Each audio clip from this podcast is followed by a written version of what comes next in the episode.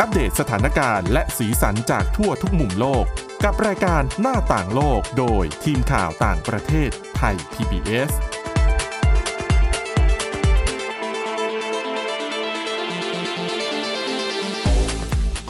สวัสดีค่ะ คุณผู้ฟังต้อนรับสู่รายการหน้าต่างโลกกันอีกครั้งนะคะ วันนี้มีเรื่องราวน่าสนใจมาก ๆ เลยนะคะเนี่ยตั้งใจนำมาเล่าให้คุณผู้ฟังน่าจะเป็นประโยชน์กันมากทีเดียวสำหรับวันนี้ค่ะ พบกับคุณจารุพรโอภาสรัฐและดิฉันสวรักษ์จากวิวัฒนาคุณค่ะ สวัสดีค่ะ เออคุณจารุพรดิฉันไปเจอบทความหนึ่ง อืม อยู่ในของสำนักข่าว CNN นะคะ ชื่อเรื่อง A Billion Dollar Scam อืม เป็นการพูดถึงเอ่อเรื่องของการหลอกลวงผ่าน ค่ะ ทางออนไลน์ ซึ่งเขาบอกว่าในช่วง 3 ปีที่ผ่านมาเนี่ย คือมันหนักมากนะคะ อืม อย่างที่อ่ะเราในฐานะคนไทยเราก็เห็นได้ยินข่าวกันมาตลอด แม้กระทั่งคนที่มีความรู้ หลายคนเป็นผู้ดำเนินรายการข่าวด้วยซ้ำยังถูกหลอกได้เลย ใช่ ค่ะ ที่เคยเห็นก็คือแบบอย่างที่บอกแม้กระทั่งคนมีชื่อเสียงเองที่คิดว่า ก็มีความรู้นะ มีประสบการณ์ ใช่ นะ อ่านข่าวดูอะไรมาก็ต้องเยอะทำไมถึงกับพลาดได้ ถูกต้อง ใช่ไหมคะ ซึ่งจะบอกว่าไอการหลอกลวงผ่านทางออนไลน์ในลักษณะนี้เนี่ย มันเกิดขึ้นทั่วโลก อืม คุณผู้ฟังเชื่อไหม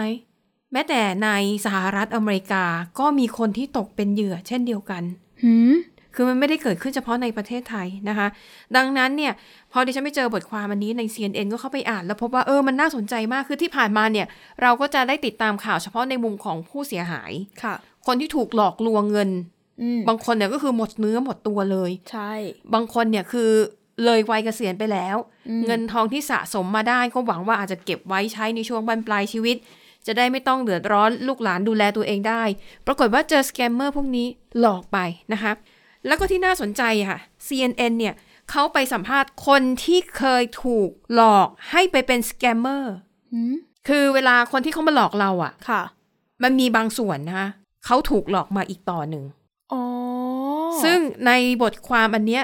CNN ทำออกมาได้ดี แล้วก็มีการเขียนระดับไล่เรียงลำดับเรื่องราวเนี่ย อ่านแล้วอ่านสนุก ค่ะ ดิฉันก็เลยอยากจะนำมาถ่ายทอดให้คุณผู้ฟังเนี่ยเอ่อได้รับทราบกันว่า คนที่บางทีเนี่ยเราไม่ได้รู้จัก เดี๋ยวนี้ อืม เราเล่นใน Facebook TikTok อืม Instagram หรือแม้แต่ WhatsApp เนี่ย ค่ะ อยู่ดีๆก็มีคนไม่รู้จัก หรือบางคนอาจจะอ้างว่า ฉันเคยเจอกับเธอสมัยเรียนไง เธอจำไม่ได้เหรอ อ่า แล้วก็คุยตู่ไปตู่มาจนบางทีเราก็อ่ะๆก็ไม่เห็นไม่ได้มีพิษภัยอะไรก็คุยไป ค่ะ ปรากฏว่าคนกลุ่มนี้เนี่ยเขาจะใช้เวลานะคะ ในการสร้างความไว้เนื้อเชื่อใจ แล้วสุดท้ายเนี่ยเขาคือหวังผลประโยชน์จากเรานี่แหละ อืม แต่วันนี้เนี่ยเขาจะเน้นไปที่มุมของคนที่มาหลอกเรา เพราะเขาก็โดนหลอกมาเหมือนกัน อืม เราจะได้ทำความเข้าใจเหตุการณ์ที่เกิดขึ้นในอีกมุมหนึ่งนะคะ ซึ่งจุดนี้เนี่ยดิฉันเชื่อว่าคุณผู้ฟังหลายท่านอาจจะเคยเจอประสบการณ์อะไรแบบนี้อะไรแปลกๆ เดี๋ยวจะมาเล่าให้ฟังเพราะว่าดิฉันเองเนี่ย เนื่องจากเราอยู่ในวงการข่าวเนาะ ค่ะ เราดูทรงเวลาพวกที่ติดต่อเราเข้ามาในสื่อออนไลน์ต่างๆ ทั้งๆที่เราไม่รู้จักเนี่ย เราก็พอจะรู้ว่าคงไม่ได้มาดี อ่า ใช่ นะคะอ่ะเดี๋ยวเล่าให้ฟัง ก็คือว่าใน CNN เนี่ยนะคะเขาได้ไปสัมภาษณ์ชายคนหนึ่งนามสมมุติราเชษฐ์ อืม ราเชษฐ์นี่เป็นคนอินเดีย ค่ะ ราเชษฐ์ก็เล่าให้ฟังว่า คือตอนเนี้ยคุณราเชษฐ์เนี่ยปลอดภัยแล้ว เขาได้รับการช่วยเหลือออกมาจากสถานที่ที่เขาถูกคุมขังอยู่นะคะ แต่ตอนเนี้ยอยู่ไหนไม่บอกแต่เอาเป็นว่าเขาปลอดภัยแล้ว คุณราเชษฐ์เนี่ยเล่าให้ฟังว่าเขาเนี่ยเป็นหนึ่งในขบวนการค้าทาสในโลกยุคใหม่ หืม เรียกว่า modern day slave ค่ะ อันนี้เป็นคำที่องค์การสหประชาชาติก็ให้นิยามแบบนี้เหมือนกัน จุดเริ่มต้นของคุณราเชษฐ์ที่ถูกหลอกเข้ามาอยู่ในวังวนนี้เนี่ยเขาบอกว่าเขาก็เป็นคนที่ทำงานสายไอที อืม นะคะ แล้วเขาก็เจอการประกาศรับสมัครงานว่ามีออฟฟิศในเมืองไทย ต้องการพนักงานด้านวิศวกรไอที ในเมืองไทยด้วยเหรอคะ มในในเมืองไทย คือพอบอกว่าเป็นเมืองไทยแล้วก็คือมันก็มีความน่าเชื่อถืออ อืม เพราะเมืองไทยเราก็มีความเจริญระดับหนึ่งมีบริษัท ค่ะ ต่างชาติมาตั้งสำนักงานอยู่มากมายอะอันนี้เป็นเรื่องจริง อ่า คุณราเชษฐ์ก็คิดว่า เอ้ย ก็ดีนี่น่าสนใจ เมืองไทยก็น่ามาอยู่อยู่แล้ว อืม ใช่ไหม เอา คะ จริงๆเมืองหลวงบ้านเราก็เจริญไม่น้อยแหละ อืม เออ ได้มาทำงานอยู่ในเมืองไทยก็ดี แล้วเงินเดือนที่เขาเสนอมาก็โอเคด้วยนะคะ อืม คุณราเชษฐ์ก็เลยตอบตกลงอะตกลงเงินดุงเงินเดือนทำสัญญาอะไรกันเรียบร้อย ปีหนึ่งสองปีก็ว่าไป ค่ะ ถึงเวลาเขาก็ส่งตัวเครื่องบินไปให้คุณราเชษฐ์ก็บินมา แล้วที่สนามบินมีคนของบริษัทที่เขาอ้างว่าเป็นบริษัทรับพนักงานเนี่ยไปรับถึงสนามบิน โอ้ ดูดีไหม ดูดีนะ อ่าทีนี้ตอนคุยกันบอกว่าทำงานในกรุงเทพเขาก็เข้าใจว่าเออมันควรจะเป็นที่แบงคอกป่ะ เพราะว่ามันก็แบบเป็นศูนย์กลางของประเทศใช่ไหม ใช่ ปรากฏว่ารถคันนั้นที่มารับเขาจากสนามบิน ไม่ได้ขับไปโรงแรมในกรุงเทพ อืม แต่ขับไปที่แม่สอด โอ้โห อ่า ตอนนั้นเขาก็เริ่มคุณรามเชษฐ์ก็เริ่มเอ๊ะและเอ๊ะทำไมทำไมไม่ไปแบงคอกทำไมไปเอ่อแม่สอด เขาก็โทรหาเอเจนต์ อืม ติดต่อต่อเออเนี่ยฉันมาถึงแล้วนะเนี่ยแต่ทำไมคนขับรถเนี่ยไม่ได้ฉันอยู่ที่กรุงเทพล่ะเขาก็อ้างว่าอ๋อออฟฟิศเราอยู่แม่สอด อ๋อ เพราะว่าเออแบบเออ ฟฟิศ สำนัก ใหญ่ งาน เอะ เออออฟฟิศใหญ่อยู่ตรงนั้นยังแต่ยังคือยังมันอยู่ในเมืองไทยนี่แหละ แต่แค่เออแค่แม่สอดอ่ะเขาก็เอ๊ะนิดๆแต่ก็อ่ะไปก่อน แม่สอดกรุงเทพนี่ คนละยอดเลยนะคะ เขาก็ขับรถไปแม่สอด แล้วก็คืนนั้นนะคะค้างโรงแรมที่แม่สอด อืม นะคะพอเช้าอีกวันหนึ่งเปลี่ยนคนขับรถคนใหม่มารับ จากโรงแรมที่แม่สอดคราวนี้ขับเข้าไปในฝั่งเมียนมา เรียบร้อย และที่ฉันเข้าใจว่าระยะทางไม่ไกล คือพอเข้าไปเนี่ยเขาบอกว่าพอขับเข้าไปเนี่ยมันเป็นคือมันดูดีมากเลย อืม มันมีรั้วรอบขอบชิด มันมีตึกอพาร์ตเมนต์สูงๆ มันมีสำนัก คือเขาบอกว่ามันคือเมืองย่อมย่อมๆหนึ่งเมืองอยู่ในนั้นเลย โห แล้วก็รอบๆเมืองเนี่ยนะคะ มันมีคูน้ำเหมือนป้อมปราการสมัยก่อนนะจะขุดจะแบบเป็น ดิฉัน ล้อมเมือง นึกออกแล้ว จะต้องมีคูน้ำเนี่ยล้อมรอบ ถ้าเกิดว่าปีนออกไปหรือใครอยากจะเข้ามาก็อาจจะยากหน่อย ว่าย ใช่ น้ำกันสักหน่อยนะคะ และที่สำคัญนะคะตรงประตูทางเข้าอาคารโซนนี้อะค่ะ อืม มีทหารเมียนมาในเครื่องแบบ เป็นคนเปิดประตูให้ เอ้ย อ่าทีนี้พอหลุดเข้าไปแล้วถึงได้รู้ว่าตัวเองถูกหลอกมา ไม่ได้ให้ทำงานไอทงไอทีอะไรหรอก แต่ให้มาทำงานเป็นพวกพิมพ์ข้อความเพื่อไปหลอกลวงเอาเงินจากคนอื่น โห ๆ นี่แหละค่ะ คุณราเชษฐ์ก็เลยบอกว่า ผมไม่รู้นะ คือผมอะเป็นคนหนึ่งที่ถูกหลอกจริง ๆ แต่ถามว่า อืม เมื่อไปถึงตอนนั้นแล้วเนี่ย มันเกิดอะไรขึ้น คุณราเชษฐ์บอกว่าคือไปไปอยู่ในนั้นทุกคนไม่สามารถหนีออกมาได้นะ อืม แต่เขามีที่อยู่มีที่หลับนอนมีห้องเครื่องอะไรให้ ก็คือดูแลไม่ได้แบบอนาถาใช้คำว่าอย่างนั้นดี ใช่ กว่า คือพอคนที่ถูกหลอกเข้าไปแบบนี้จะมีสองประเภทอะคุณจารุพรประเภทที่หนึ่งคือ เอาวะยังไงอะมาชีวิตมาถึงอยู่จุดนี้แล้วหนีออกไม่ได้ แล้วถ้าไม่ทำตามสิ่งที่กลุ่มมิจฉาชีพ อืม อ๋อพูดนิดนึงนะคะ บริษัทที่เป็นนายหน้าเป็นตัวใหญ่ที่บงการอยู่เบื้องหลังเรื่องนี้ทั้งหมดเป็นชาวจีน โอ้ แต่คนที่เขาไปหลอกมาทำงานให้เขาเนี่ยจากนานาชาติเลย อืม จีนอินเดีย ฟิลิปปินส์ไทย คนจีนเองก็มีถูกหลอกมาเหมือนกัน ค่ะ อ่ะสมมติ ก็คือเฮดใหญ่เป็นจีนแหละ ใช่ เนาะ แล้วก็ไปหาเครือข่ายหาคนอื่นๆ ก็ไปโฆษณาหางานอย่างเงี้ยแล้วคุณก็รู้เศรษฐกิจช่วงนี้อะเนาะ ใช่ ใครๆก็หางานอยากได้งานอยู่แล้วอย่างสมมติอ่ะก็ไปจ้างคนจีน เพื่อเอาไปพิมพ์ข้อความหลอกคนจีน โหหลอก จ้างคนไทย ม่หลอก ไป เนอะ เออจ้างคนไทยไปก็คือให้เพื่อให้คนไทยคนนั้นน่ะพิมพ์ข้อความหลอกคนไทยไงเพราะอย่างน้อยการหลอกกันมันต้องเป็นคนที่พูดภาษาเดียวกันถูกไหมมันถึงจะหลอกกันได้เนียน ไม่ใช่แบบเอาข้อความเราไปแปะ Google Translate แล้วก็แปลมา อ่า แบบนั้นอะ นั่ จาก นน่ะยากหน่ ทา อย งออก ใช่ใช่ อืม นะคะอย่างคุณราเชษฐ์ก็คือเขาเป็นอินเดียเขาได้ภาษาอังกฤษอยู่แล้ว อืม เขาก็ไปหลอกได้หลายชาติเลยที่ใช้ภาษาอังกฤษเป็นหลัก เอ๋อใช่ ใช่ไหมคะ อ่ะทีนี้ย้อนกลับมานิดนึง คนที่ถูกหลอกเข้าไปแล้วจะมีสองกลุ่ม กลุ่มแรกคือ ไม่ทำก็ตาย อยู่ในนั้นเนี่ยเขาออกมาไม่ได้ เขาเล่าด้วยนะคะว่า มีคนที่ไม่ยอมทำแล้วถูกลงโทษตั้งแต่ขั้นเบาไปถึงขั้นหนัก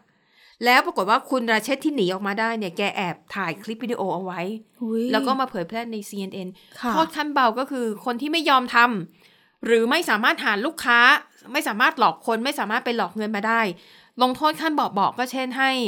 วิดพื้น ม หรือเขาเรียกว่าอะไรคือให้คนยืนขึ้นแล้วก็ย่อเข่าลงลุกนั่งลุกนั่งแบบนั้นนะคะเป็นร้อยร้อยๆที ลุกนั่งเออ อ่ะ เขาเย นั่นคือ ลุ การลงโทษสถานเบา โอ้โห ถ้าหนักไปกว่านนั้นยังไงก็ไม่ยอมเนี่ยอาจจะถูกช็อตด้วยไฟฟ้า โอ้ ถูกทุบตีถูกทำร้ายร่างกาย ดังนั้นกลุ่มคนชุดแรกเนี่ยก็จะไม่มีทางเลือกฉันก็ต้องเอาตัวรอด อืม ก็ยอมตั้งหน้าตั้งตาหลอกคนหลอกเหยื่อ แล้วก็พยายามหาเงิน หลอกเงินเข้ามาให้ได้มากที่สุด อืม กลุ่มที่สองก็คือกลุ่มที่ไม่ยอมทำตาม ก็ถูกทำร้ายร่างกายถูกซ้อมไปเรื่อยๆ จนกว่า แต่ดิฉันน่าสนใจนะ เพราะว่าในบทความที่ CNN นำมาเสนอแล้วเขาสัมภาษณ์คนที่ตกเป็นเหยื่อแบบเนี้ยหลายคนบอกว่า แต่พอหมดสัญญามันก็ปล่อยนะอ่ะสมมุติทำสัญญาจ้างงานกันปีหนึ่งพอครบปีหนึ่งไอ้บริษัทหลอกลวงก็ปล่อยคนนี้กลับบ้านนะ มันน่าจะเป็นฟิลเหมือนเขาก็ไม่ได้เกรงกลัวว่าความจริงจะหลุดออกไปอะ เน้นแค่ว่าขอให้ได้เงิน ดิฉันว่าน่าจะมีแบ็กดี อ่ะเป็นไปได้เมื่ออย่างนั้น ค่ะ ไม่สามารถทำงานเป็นขบ เพ วน ราะว่า การหลายประเทศขนาดนี้ได้ จุดที่ตั้งของสถานที่ที่เขาไว้กักขังคนที่ถูกหลอกมา ใครๆก็รู้ว่ามันอยู่ตรงไหน อืม แล้วอย่าลืมนะ มันเป็นเมืองเมืองหนึงมันมีไฟฟ้ามันมีน้ำประปา มันมีอินเทอร์เน็ตเครือข่ายคือทันสมัยหมด มันอยู่ตรงนั้นน่ะ แต่ทำไมมันถึงไม่มีใครกล้าเข้าไปทลาย ใช่ไหมคะ อื อ่ะกลับมาที่คุณราเชษฐ์ ค่ะ คุณราเชษฐ์ก็เป็นคนที่อยู่กึ่งกึ่งกลางๆก็คือก็ทำ ต้องจำใจทำเอาอย่างนี้ ใช่ ดีกว่า ต้องใจทำอ่าจงใจทำนะคะ แต่ว่าเขาอ้างว่าตัวเขาเนี่ยก็ไม่ได้หลอกอะไรมากนะ อืม เหมือนกับใจหนึงก็ไม่อยากทำเพราะทำแล้วเนี่ย มันอาจจะทำให้คนคนหนึ่งหมดเงินที่เก็บมาทั้งชีวิต อืม เขาก็รู้สึกไม่ดีไม่อยากทำแต่ว่าตัวเองก็ต้องตัวรอดก็คือ ก็อาจจะทำหน้าที่ไปอย่างนั้นแหละ แต่ไม่ได้พยายามอย่างเต็มที่ แล้วก็รอเวลาว่าจะหาทางหนีออกไปอย่างไร อ๋อ ซึ่งคุณราเชษฐ์เนี่ย มีอยู่จังหวะหนึ่งแกก็โชคดีมากเลยนะ ไม่รู้แกใช้วิธีไหน สุดท้ายแกโทรศัพท์ไปหาสถานทูตอินเดียในนครย่างกุ้งได้สำเร็จ ค่ะ ก็โทรไปเล่าให้เจ้าหน้าที่ฟัง แต่คุณราเชษฐ์เนี่ยบอกว่าเจ้าหน้าที่ตอบกลับมาว่า คุณเลือกเอง เอ้า ที่จะไปอยู่ในนั้นแม้คุณราเชษฐ์จะยืนยันผมโดนหลอกนะ ผมไม่ได้เต็มใจที่จะมาทำเขาหลอกผมว่าจะให้ผมมาทำงานในกรุงเทพ อืม แต่เขาก็ขับรถพาผมมาที่นี่ ดิฉันว่าหลาย ๆ คนน่ะ เข้าใจอย่างนี้ว่า เต็มใจไปเองหรือเปล่า เห็นว่าเงินดีหรือเปล่า หรือว่าจะมีกรณีที่คนโทรไปขอความช่วยเหลือมาหลายครั้ง อืม ซึ่งหลาย ๆ ครั้งหลาย ๆ คนอาจจะแบบเต็มใจที่จะไปเองแต่อยู่ไปอยู่มาแล้วไม่อยากอยู่แล้วไง อ่านะคะ อืม ซึ่งอย่างคุณราเชษฐ์บอกว่าทางสถานทูตก็บอก อืมก็คุณเลือกไปเองนี่ก็รอรอก่อนละกันรอก่อนละกันเดี๋ยวไปช่วยแหละแต่ว่ารอไปก่อนนะคะ แต่ว่าสุดท้ายคุณอาเชษก็สามารถติดต่อเขาจะมีกลุ่ม NGO อยู่กลุ่มหนึ่งนะคะ ที่ทำงานเพื่อช่วยเหลือคนที่ตกเป็นเหยื่อของสแกมเมอร์เหล่านี้โดยเฉพาะ อืม ทั้งคนที่ถูกหลอกเงิน และคนที่ถูกหลอกให้ไปทำงานอีกทีนึง ค่ะ สุดท้ายเขาก็ติดต่อกันมาได้ แล้วก็สถานทูตอ่ะสถานทูตก็พยายามหาทางช่วยเหลือนะ แต่ว่าสถานทูตอินเดียเนี่ยบอกว่า เขาจัดหาคนให้ได้นะ ที่จะพาคุณเนี่ยหนีออกจากไอ้คอมมูนิตี้ตรงนั้นน่ะแล้วก็ อืม ข้ามกลับมาเข้ามาชายแดนฝั่งไทย อืม แต่ว่าเขาต้องการเงิน โอ้ เขาต้องการเงินทำอะไรไม่ได้คุณราเชษฐ์ตอนนั้นยังไงถ้าเอาชีวิตรอดก็ต้องยอมอ่ะก็สุดท้ายก็สามารถหนีออกไม่ได้ ค่ะ ด้วยกระบวนการลักลอบ แอบเข้าเมืองอาจจะเรียกว่ากระบวนการค้ามนุษย์ก็ได้ อืม แล้วก็จ่ายเงินให้เขาไป แต่สุดท้ายตอนนี้คุณราเชษฐ์ก็คือข้ามมาฝั่งไทย ค่ะ ปลอดภัยแล้วแต่ตอนนี้อยู่ไหนไม่รู้เขาไม่ได้บอกนะคะ แล้วก็อ่ะมาเล่าเหตุการณ์ทั้งหมดที่ แล้วก็หลักฐงหลักฐานที่เขาแอบถ่ายเป็นคลิปวิดีโอเอาไว้ก็มีหมดเลยนะคะ อืม ก็สถานที่แห่งนี้เนี่ยเขามีชื่อว่าเกต25 หรือว่าประตูที่ 25 นี่ไง อื มีชื่อ รู้หมด รูปถ่ายก็มี เออ แล้วจะบอกว่าจากฝั่งไทยถ่ายรูปเข้าไป CNN เนี่ยมีรูปเลยนะ คือถ่ายไปเห็นชัดแจ๋วเลย ดิฉันว่าก็ทำกันแบบเปิดเผยแหละ ใช่ ไม่ต้องเกรงกลัว นะคะ อะไรกันแล้ว คุณนาเช่บอกว่าตอนแรกที่เข้าไปเนี่ยเขาถูกยึดหนังสือเดินทางเป็นอันดับแรกเลย อืม นะคะ อย่างเองดีอ่ะคือมันมีไอ้สัญญาจ้างงานที่ทางกันไว้อ่ะพอหมดสัญญาจ้างงานก็ปล่อยกลับ แต่ว่าคุณนาเช่ไม่ได้เงินค่าจ้างในการทำงานเลย แม้แต่หนึ่งบาทหนึ่งเหรียญหนึ่งสลึงไม่ได้เลย เป็นเพราะว่าหนีออกมาก่อนด้วยหรือเปล่า แต่ก็ไม่แน่ใจเลยคนที่อยู่ ใช่ ทำครบสัญญาเนี่ยจะได้อะไรบ้าง ค่ะ แต่เขาบอกว่าในช่วงที่อยู่เนี่ยก็มีหลายคนอย่างที่บอกจำเป็นต้องทำแล้วก็ทำงานได้ดีด้วย หลอกเงินได้เยอะแยะเลย อืม เขาบอกไว้ในแต่ละเดือนนะคะ ใครที่ทำยอดได้สูงสุด หรือว่าท็อป3ท็อป5เนี่ยเขาก็จะมีการจัดงานฉลอง มีการให้รางวัล มีการชื่นชม เหมือนพนักงานทำยอดขายได้อะ เป็นเหมือนเซลล์เลยเนาะ ใช่แต่นี่คือเงินที่ได้มาจากการหลอกลวงคนอื่น โอ้โห อ่ะทีนี้อ่ะเราคร่าวๆแล้วว่าคนที่เขาถูกหลอกเนี่ยมีลักษณะไหนบ้างซึ่ง อืม มีกรณีแบบนี้หลายคนมากที่ถูกหลอกว่าให้ไปทำงาน อืม แต่พอไปถึงที่จริงก็ถูกพาตัวไปในสถานที่ที่เขาเขาไว้ใช้กักกันนะคะ ค่ะ แต่ทีนี้คุณราเชษก็เล่าให้ฟังต่อว่า แล้ววิธีการทำยังไงบ้าง เขาก็บอกว่าเข้าไปก็จะมีหลักสูตรสอนเลย มีสอนกันด้วย อืม โอ้โห ว่าหลักการหลอกจะมีอะไรบ้างหนึ่งสองสามสี่เนี่ย หลักการหลอกเนี่ยจะมีอยู่ไม่กี่อย่างข้อแรกคือ หลอกให้รัก อืม อันเนี้ยดิฉันเดี๋ยวจะเล่าประสบการณ์ให้ฟังนะคะ อืม หลอกให้รักก็คือ คุณผู้ฟังคุณผู้ชมที่ใช้ Facebook หรือสื่อสังคมออนไลน์อะไรต่างๆ ก็แล้วแต่และอาจจะยังโสดอยู่ อืม นะคะ แล้วถ้าจู่ๆเนี่ยเกิดมีเพศตรงข้าม หรือว่าเป็นเพศที่เราชื่นชอบ อืม เพราะเดี๋ยวนี้มันมีเพศทางเลือกใช่ไหม อืม ไม่รู้จักกันเลย อยู่ดีก็ทักแชทมา แล้วก็ใช้คำประมาณว่า Hi เป็นยังไง อ่ะ ผม ชื่อนั้นชื่อนี้ ฉันชื่อนั้นชื่อนี้นะคะ เนี่ย อืม ตอนนี้โสดอยู่เหงามากเลย แล้วก็เออเห็นรูปโปรไฟล์รูปของคุณเนี่ยดูดูดีน่าสนใจ เออ ม เราเป็นเพื่อนกันไหมป้าป้าทักมา อ่า อะไรแบบเนี้ยนะคะ ซึ่งอะดิฉันน่ะอย่างที่บอกเราทำงานด้านนี้มานาน เราพอจะดูทรงพอจะรู้แล้วว่า โอ้ถ้าผู้ชายหล่อขนาดนี้อาชีพการงานขนาดนี้โสดอยู่ก็บ้าแล้ว คือทั้งประเทศเขาเนี่ยจะแบบไม่มีแบบ จะสิ้นสาวงาม สิ้น เออ สาวโปรไฟล์ดีถึงขนาดต้องลดตัวมาเอาเราเลยเหรอ เออจะลดตัวมาหาแบบสาวเอเชียหน้าตาบ้านๆอย่างฉันเลยเหรอ อืม ถึงแม้ว่า รูปโปรไฟล์ในแอปฉันจะมีการใช้แอปพลิเคชันตกแต่งบ้าง แต่ประเทศเขาก็น่าจะหาอะไรแบบนี้ ไม่ ด้ น่าจะสิ้นของดี เออ ถึงขนาดต้องมาหาเรา ใช่นะ เอ คะ อ และคืออ่ะและยิ่งถ้าคุณผู้ฟังคนไหนเนี่ย โปรไฟล์ของคุณเนี่ยไม่ได้สอไปทางว่าต้องการหาเนื้อคู่ เข้าใจไหม อ๋อ อ่ะอย่างของดิฉันก็คือเอ่อลงภาพไก่กาหมาแมว ไปเจอเพื่อนเอาแค่นั้น อืม แต่ดิฉันไม่ได้เคยแสดงความจำนงว่าเหงาจังเป็น โสดจัง อ่ะ อยากมีแฟนไม่ใช่เลย ใช่ ซึ่งของคนส่วนใหญ่ที่ไม่ได้เป็นแบบนั้นเนี่ย แล้วจู่ๆมีคนทักเข้ามาคุณตั้งข้อสังเกตไปเลย นั่นคือการหลอกหรือเปล่า จริงๆมันก็แปลกแต่ไม่รู้จักแต่ก็ถูก ต้อง ทักเรามาแล้วแหละ บางคนที่ถูกทักมาอาจจะก็ฉันสวยไง อ๋อ ใช่ไหม อาจจะมีอาจจะมี คือคุณอาจจะสวยจริงก็ได้ แต่ว่า อืม ก็ขอให้ ระมัดระวัง ระวังไว้ก่อน ฉุกคิดสักนิดนึง ใช่นะคะ และใน Facebook ของดิฉันก็จะมีอะไรมาแบบเนี้ยบ่อย อืม ๆ วันหนึ่งดิฉันก็เลยคิดว่าเอออยากรู้เหมือนกันเนาะว่าพวกมิจฉาชีพเนี่ยเขาจะใช้กลอุบายแบบไหนที่จะมาหลอกเอา อืม เงินจากเรา อืม แต่บอกก่อนนะย้ำอีกทีดิฉันน่ะรู้อยู่แล้วว่านี่คือมิจฉาชีพแต่ อืม ดิฉันอยากจะรู้ว่าเขาทำงานกันยังไง ค่ะ อ่ะดิฉันก็ทักทักทักไป ก็คือคุยด้วยเขาก็จะต้องบอกผมเนี่ยนะเป็นหนุ่มโสดนะ อืม เนี่ยภรรยาเพิ่งเสียชีวิตไปแล้วก็โอ้วันวันๆไม่มีเวลา พ่ออีก เป็นพ่อไม้วันวันๆเนี่ยไม่มีเวลาไปคุยกับใครเพราะเป็นหมอ แล้วมาคุยกับเรา ทำไม เป็นหมอยุ่ง อ๋อ แล้วก็แบบเออแต่เห็นโปรไฟล์คุณนะรูปคุณเนี่ยโอ้ดูน่ารักบอกว่าว่าเยินยอไปนะ อ่า คะดิฉันก็เอาได้ลองลองดูกันสักตั้งฉันก็ทักไปอะไรอย่างเงี้ยใช่ฉันเป็นหนี่นะคะทำงาน แต่ไม่ได้ข้อมูลจริงทั้งหมดนะคุณผู้ฟัง อืม เพราะว่าโปรไฟล์ใน Facebook ดิฉันเนี่ยตั้งไว้เฉพาะเพื่อน เราก็ต้องเซฟตัวเองด้วย ใช่ นะคะ ใช่ อืม ใช่นะคะฉันก็แต่งเรื่องแต่งราวไปเลยดิฉันก็บอก แต่ง ว่ มาแต่งกลับ ใช่แต่งมาแต่งกลับดิฉันก็อยากจะกระตุ้นให้เขาเนี่ยมีแอคชั่นเร็ว อืม ๆฉันก็เลยแต่งเรื่องว่าโอ้ดิฉันน่ะก็ยังโสดอยู่นะ แล้วก็ไม่มีเวลาไปพูดคุยกับหรือหาแฟนเลยเหมือนกัน เพราะว่าเนี่ยที่บ้านมีธุรกิจพันล้าน ฉันจะต้องคอยทำงานดูแลธุรกิจของครอบครัว ฉันไม่มีเวลาไปพูดคุยกับใครเลย คือสร้างเรื่องเขาฉันรวยนะ อ่า ฉันต้องรีบหลอกผู้หญิงคนนี้ เออ เออ นะคะ แล้วเขาก็ย้ำอยู่นั่นแหละ จริงเหรอ คุณมีทรัพย์สินนะโรงงานคุณอายุที่ไหน เอ ก็ อ ไปเอาพงเอาภาพอะไรมาหลอกเขาไป ค่ะ นะคะ แล้วเขาก็ดูแบบดูน่าน่าน่าจะตื่นเต้นมั้ง หรือไม่รู้ว่าทรงว่าผู้หญิงคนนี้ก็น่าจะไม่ค่อยเต็มบาทหรือเปล่า เกิดความลังเล ใช่อ่ะแต่ก็หลอกกันไปหลอกกันมาแบบนี้นะคะ อืม อ่ะสุดท้ายดิฉันก็เลยบอกว่าคุณโสดจริงหรือเปล่า ไปถึงมิจฉาชีพอะนะ คุณหลอกขนาดนี้เนี่ยคุณเป็นหมอเนี่ยโอ้น่าสงสารงั้นเดี๋ยวเดี๋ยวฉันบินไปหาคุณเลยดีไหม อืม เพราะฉันรู้ว่าคุณยุ่งเดี๋ยวคริสต์มาสเนี้ยเราไปฉลองด้วยกัน อ่า เขาก็อึกอัก เงียบไปพักใหญ่ อาจจะ ค่ะ ไปตั้งหลักก่อน จะเอาเล่นอะไรบทอะไร ใช่ ต่อ ใช่ ดี สุดท้ายเขาก็บอกว่า เออ แต่ผมยุ่งมากเลยนะ ถ้าคุณมาช่วงเนี้ย ผมต้องแบบว่าติดผ่าตัดอะไรเยอะแยะเลยไว้หลังปีใหม่ดีไหมเราค่อยมาเจอกัน อืม ดิฉันก็ยื่นคำขาด ถ้าเธอไม่ให้ฉันไปหาวันสองวันเนี้ย ฉันก็ไม่รอเธอแล้วนะเพราะฉันคิดว่ารักแท้มันรอไม่ได้ เป็นไงคะ เพราะฉะนั้นเหล่ามิจฉาชีพก็ต้องกลับไปฝึกกันมาใหม่นะ เออฉันก็บอกเอาบ้านคุณอยู่ไหนคุณส่งเลขที่บ้านมาเลยเดี๋ยวฉันบินไปหาเลย อืม สองสามวันว่าะฉันรวยมาก ฉันมีวีซ่าอยู่แล้ว ค่ะ เขาหลอกว่าเขาอยู่ที่ไอร์แลนด์ อ่าดิฉันก็บอกเอาเดี๋ยวเดี๋ยวฉันบินไปเลยนะ สุดท้ายคงไม่รู้จะทำยังไงบอก ได้ได้ได้เธอมาเลย เธอมาเลยนะคะ สุดท้ายเนี่ยดิฉันก็รู้ว่าเอามัน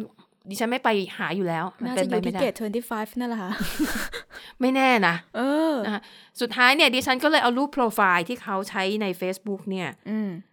เอาไปเสิร์ชใน Google แล้วก็พิมพ์คำว่า scammer ค่ะ เอารูปผู้ชายที่เขาใช้เนี่ยนะคะ แล้วขึ้นมาเต็มเลย ปรากฏว่ารูปของผู้ชายคนนี้เป็นรูปหนึ่งในรูปยอดฮิตที่พวกมิจฉาชีพนำมาใช้หลอกทางออนไลน์ โถแล้วก็ไม่เปลี่ยนกันเลย อืม ดังนั้นนะคะคำแนะนำสำหรับคุณผู้ฟัง เกิดเจอกรณีแบบดิฉันแล้วอยากจะรู้ว่าไอ้คนที่เราคุยอยู่ด้วยเนี่ยของจริงหรือของปลอม อืม คุณเอาภาพโปรไฟล์ของเขาที่เขาใช้เนี่ยนะคะ ไปใส่ใน Google Google มันจะมีฟังก์ชันที่สามารถเสิร์ชด้วยรูปภาพได้ อ๋อ ใช่ค่ะ ใช่ไหมคะ ใช่ เข้าไปในโหมดค้นหา อืม แต่ค้นหาจากรูปภาพ ค่ะ แล้วมันจะขึ้นมาเลยค่ะ ง่ายมาก ง่ายมาก ใช้เทคโนโลยีให้เป็นประโยชน์อย่าให้เขามาหลอกเราอย่างเดียวนะ อ่าสุดท้ายดิฉันก็เลยรวบรวมหลักฐานว่ารูปที่เธอใช้เนี่ยมันเป็นรูปที่ สแกมเมอร์เขาเอามาหลอกกันหลายรอบหลายปีแล้ว ก็โพสต์แปะๆไปแล้วก็บอกว่า เนี่ยเธออย่าทำแบบนี้นะ มันมิจฉาชีพเนี่ย ฉันน่ะ อืม จับเธอได้อยู่แล้ว อย่างนี้เธอแบบคือไม่ควรทำอ่ะ อืม นะคะแล้วฉันก็บล็อกไปเลย ไม่ได้คุยต่อ อืม ดังนั้นถ้าคุณผู้ฟังเจอแบบนี้ให้เอะไว้หลาย ๆ เอะก่อนนะคะ ค่ะ แล้วถ้าสุดท้ายคุณคุยกันไปยาวๆ คุณเกิดความไว้เนื้อเชื่อใจขึ้นมาระดับหนึ่งเนี่ย ดิฉันว่าก็คุยไปเหอะ แต่ถ้าเมื่อไหร่ที่เขาบอกว่าโอนเงินมาหน่อยได้ไหมเพราะว่าเนี่ย โอ้โห ฉันจะเดินทางสมมติจะอ้างว่า ฉันจะเดินทางไปเมืองไทยนะ เพียงแต่ว่า เออต้องแบบมีคนรับประกันว่าเออฉันน่ะไปนู่นไปนี่ เออเธอจ่ายเงินให้ฉันก่อนได้ไหมเท่านั้นเท่านี้ แล้วเดี๋ยวพอเราเจอกันฉันจ่ายคืนให้เธอเท่านั้นเท่านี้